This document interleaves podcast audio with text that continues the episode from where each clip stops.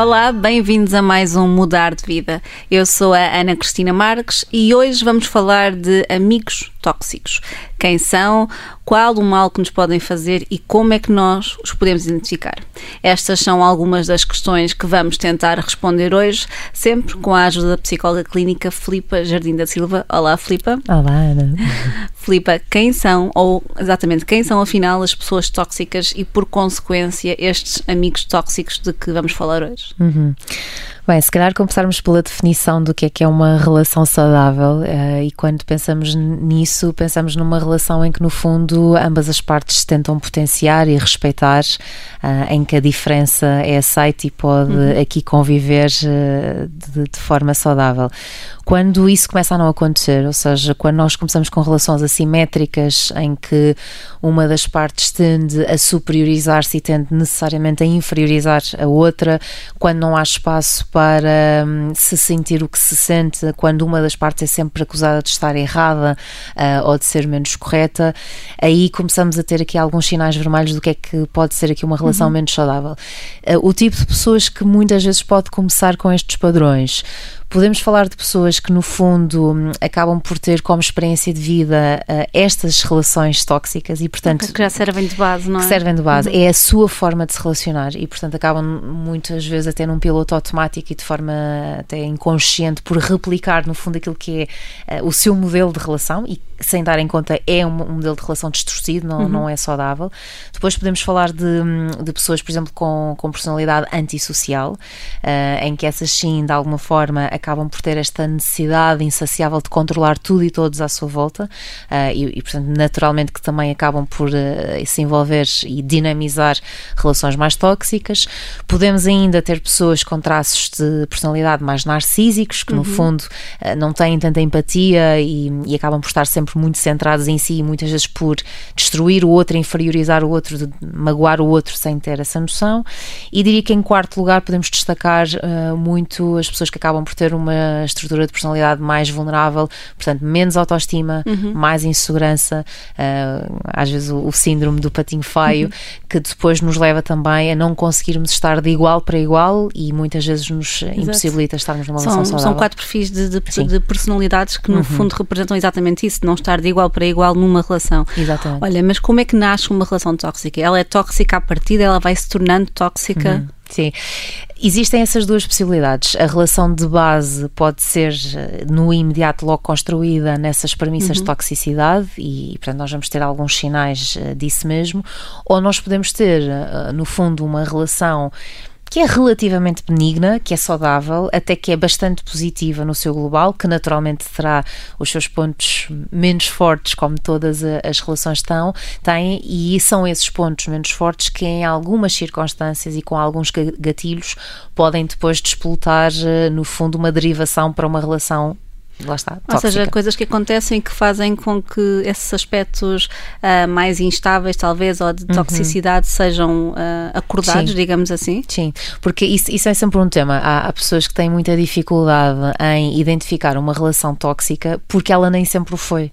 Uh, e, pois. portanto, associam esta pessoa, seja ela na dimensão amorosa, social, laboral ou familiar, associam esta pessoa a uma pessoa de suporte e, e conseguem dar inúmeros exemplos concretos e fidedignos de que aquela pessoa já esteve lá para elas uhum. e de que aquela, aquela pessoa já as apoiou e que já constituiu realmente um, um suporte de qualidade na sua vida. E isso é o que às vezes dificulta o reconhecimento que aquela relação derivou, mudou, transformou-se e que neste momento não é uma relação saudável.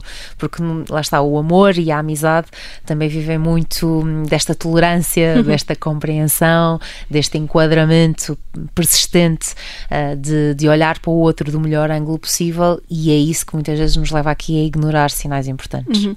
E por falar em sinais, eu queria saber quais são, porque eu tenho uhum. ideia que, uh, que uma relação tóxica depende muito desta noção do controle, não é? E de alguém exercer mais poder do que o outro. Um, mas eu queria perceber então quais são os sinais mais comuns para que uma pessoa que nos esteja a ouvir consiga identificar uhum. que está numa relação tóxica ou que faz parte dela. Sim. no outro sentido. Um, se nós estivermos, eh, no fundo, a sermos vítimas de uma relação tóxica, eu diria que vale a pena escutarmos e olharmos para o nosso corpo. Quando nós saímos do contacto com este tipo de pessoas, habitualmente nós sentimos um grande nível de tensão uhum. sentimos, por exemplo, um, um, diálogo interno muito mais negativo e muito mais crítico, portanto, há um grande autoquestionamento. Uh, parece que saímos daquela interação a colocarmos muito em causa sobre nós próprios e, e muito a nos, lá está, a nos retirarmos legitimidade daquilo que, que, que somos e daquilo que fizemos e, e uhum. até de, de alguns raciocínios que podemos ter apresentado. Às vezes também acontece que já antes de eu ir ter com esta pessoa, eu começo a sentir alguma tensão que eu não consigo, no fundo, às vezes associar ou ler como estando associada àquela pessoa e, portanto, vou atribuir que estou num dia não ou que estou uhum. num dia uh, muito estressada e muito acelerada, mas existe essa tensão que já, já tem a ver com o contacto. Como se não conseguíssemos ficar aliviadas ou aliviados na presença do outro, Exatamente. como se estar ali Exatamente. a falar com a pessoa fosse um ato exaustivo. Sim. Exato, porque há um lado meu que começa a reconhecer, por exemplo, que há certos temas que eu não devo tocar com aquela pessoa hum. porque senão vão gerar muito conflito. Há um lado meu que já sabe que quando fizer aquela partilha provavelmente vai ser criticado uh, e é depois uma crítica que eu vou comprar. Há um lado meu que se sente, no fundo, já a restringir e a controlar internamente, lá está, o que é que eu posso e não uhum. posso dizer, o que é que é correto ou não é correto dizer. Um, Como se estivéssemos com muitos filtros a falar com outra pessoa. Filtros. E isso é um indicador muito concreto. Agora, depois na própria interação, o que é que podem ser outros indicadores muito, muito explícitos desta dinâmica tóxica? Quando as nossas emoções, lá está, não são respeitadas nem são legitimadas, portanto, nós ouvimos sempre algo como isso não faz sentido, uh, hum, estás a hum. pensar hum. errado, isso não faz sentido, estás a sentir isso. Um, quando, por exemplo, nunca há espaço para um diálogo construtivo, portanto, qualquer tipo de discordância é logo um confronto e uma hum, das partes hum. necessariamente tem que estar certa e a outra parte tem que estar errada, ah, sendo que nós já sabemos quem é que vai ter que assumir que, que não está, está certo. Um, depois, muitas vezes, também acontecem que alguns factos e algumas situações verdadeiras uh, são negadas e são deliberadamente distorcidas uh, para precisamente manter aqui uma assimetria na, na relação.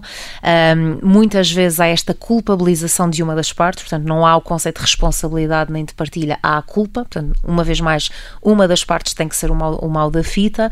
Uh, e depois, muitas vezes, aquilo que, que nós no, vamos sentindo é a tal desilusão, que é, parece que eu estou a desiludir o outro e em algum momento parece que eu própria já estou desiludida comigo da versão de pessoa que eu me estou e a transformar. E não com o outro, essa desilusão não, só chega quando quando há quando, se, há, quando as pessoas se apercebem de, é, de que outra sim, pessoa é tóxica? Sim, precisamente. Hum. Ou, ou, seja, quando nós também começamos esta relação e se a relação já tem créditos, pior ainda, porque nós hum. vamos tentar sempre enquadrar de uma forma muito benigna aquilo que está a acontecer e vamos sempre puxar para nós a responsabilidade do que nós estamos a sentir, nunca atribuindo ao outro.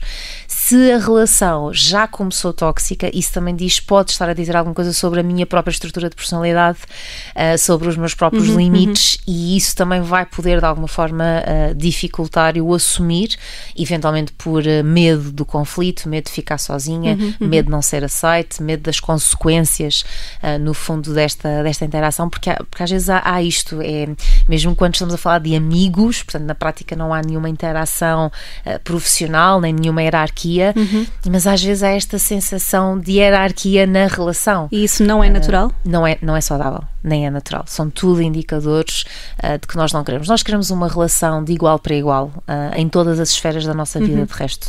Queremos ser um ser humano a relacionar-se com outro ser humano, mesmo quando estamos a falar com uma chefia, mesmo quando estamos a falar com uma mãe, com um pai, com um sogro, com uma amiga de uma amiga, nós queremos essa sensação de legitimidade de eu sou um uhum, ser humano uhum com direito a ter a minha perspectiva de tudo, com direito a ter as minhas escolhas e, e, há este limite em que eu não vou querer passar, que é, eu não vou querer dizer que o outro está certo ou que está errado, eu vou-me querer dar a legitimidade, se tiver espaço para isso, de dar o meu parecer, mas sempre mas não com esta humildade, exatamente. Exatamente.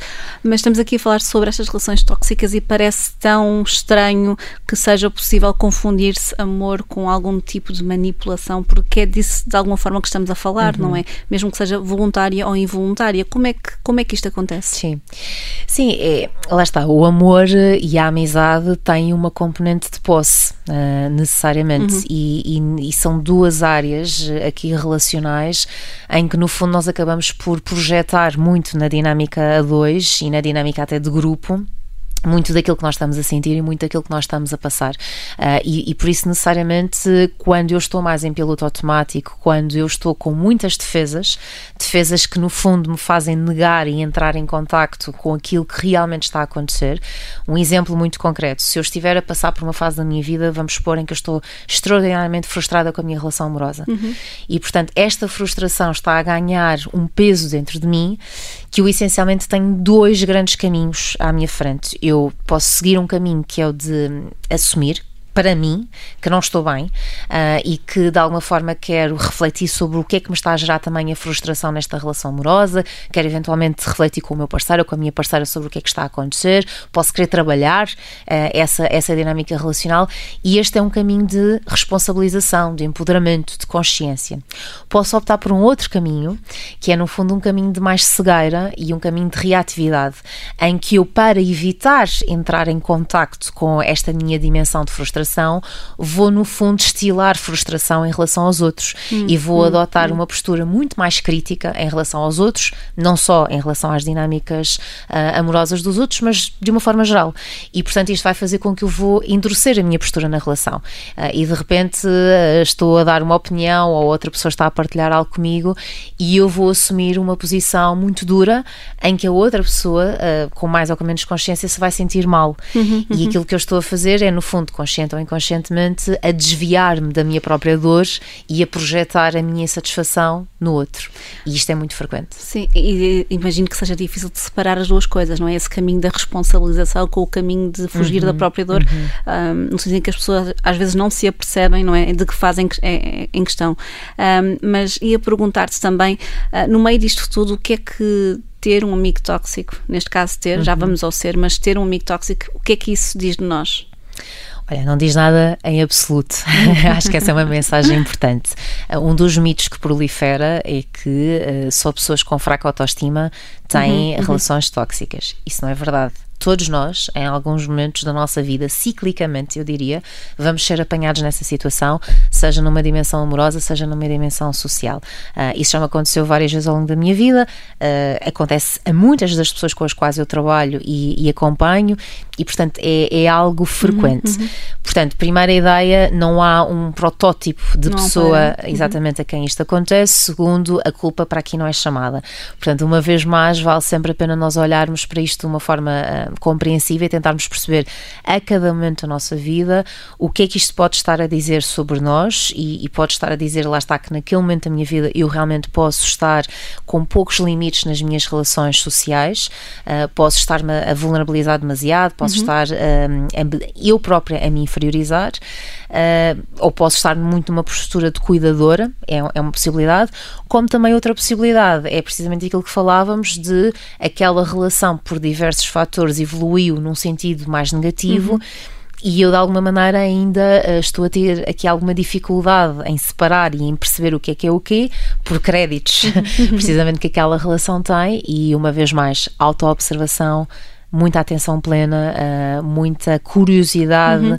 e sempre esta escuta ativa de não ignorarmos e não atropelarmos claro. sensações nossas. Olha, esta, estamos aqui a falar sobre relações tóxicas na amizade, mas quer dizer, estas relações podem eh, existir em diferentes campos uhum. da nossa vida, não é? Seja no amor, no trabalho, entre colegas. Um, pronto, assumindo isso, assumindo que há esta diversidade, não é? Um, quando, em que momento é que dá para reparar uma relação tóxica e em que momento é que já não há salvação possível? Uhum. Sim, é, o que muda aqui de todos esses campos que tu falaste necessariamente é que se a relação tóxica, quanto mais é a convivência com esta pessoa, hum. maiores serão os danos no pois, fundo uhum. dessa relação. Portanto, uma coisa é pode ser muito duro eu ter uma amiga ou ter um colega de trabalho uh, com quem tenho uma, uhum. uma relação tóxica, mais duro ainda será se for um companheiro com quem coabito, ou uma companheira, ou uma chefia. Um, mas aqui necessariamente de alguma forma as coisas também vão, vão sendo aqui vão sendo aqui dinâmicas e, e há que olhar um bocadinho momento a momento para, para o que é que vai acontecendo. Ou seja, não há um, não há um momento certo, não há um padrão certo para definir uh, que a relação acabou ou pode continuar. Não tem que ver com a nossa energia pessoal, se sim, podemos ou não. Sim, tem muito a ver mais. aqui com, com os nossos limites e, e tu falavas em reparação e isso vai sempre necessitar que ambas as partes possam reconhecer a relação como não estando sendo saudável. Portanto, se ambas as partes não reconhecem a relação enquanto tal, uh, enquanto sendo tóxica, uhum. nós não vamos conseguir ter margem um, aqui de recuperação e de trabalhar a relação. E por isso é que tantas relações tóxicas acabam, infelizmente, por uh, gerar a necessidade de uma ruptura e é uma ruptura assertiva e que tem que ser feita em muitas situações com legitimidade, portanto não é fazer mal ao outro, mas é no fundo nós nos afastarmos e assumirmos que aquela relação não tem capacidade naquele momento para, para continuar a ser investida, é precisamente porque do outro lado eu não vou ter essa receptividade, eu não vou ter essa hum, capacidade de envolvimento. E quando assim é, há que o reconhecer e, e prosseguir e é com reconhecimento que ficamos por aqui. Antes de dizermos adeus, recordamos que pode enviar as sugestões para o e-mail mudardevida.observador.pt. Por agora, fique na companhia dos The com o tema Bittersweet Symphony.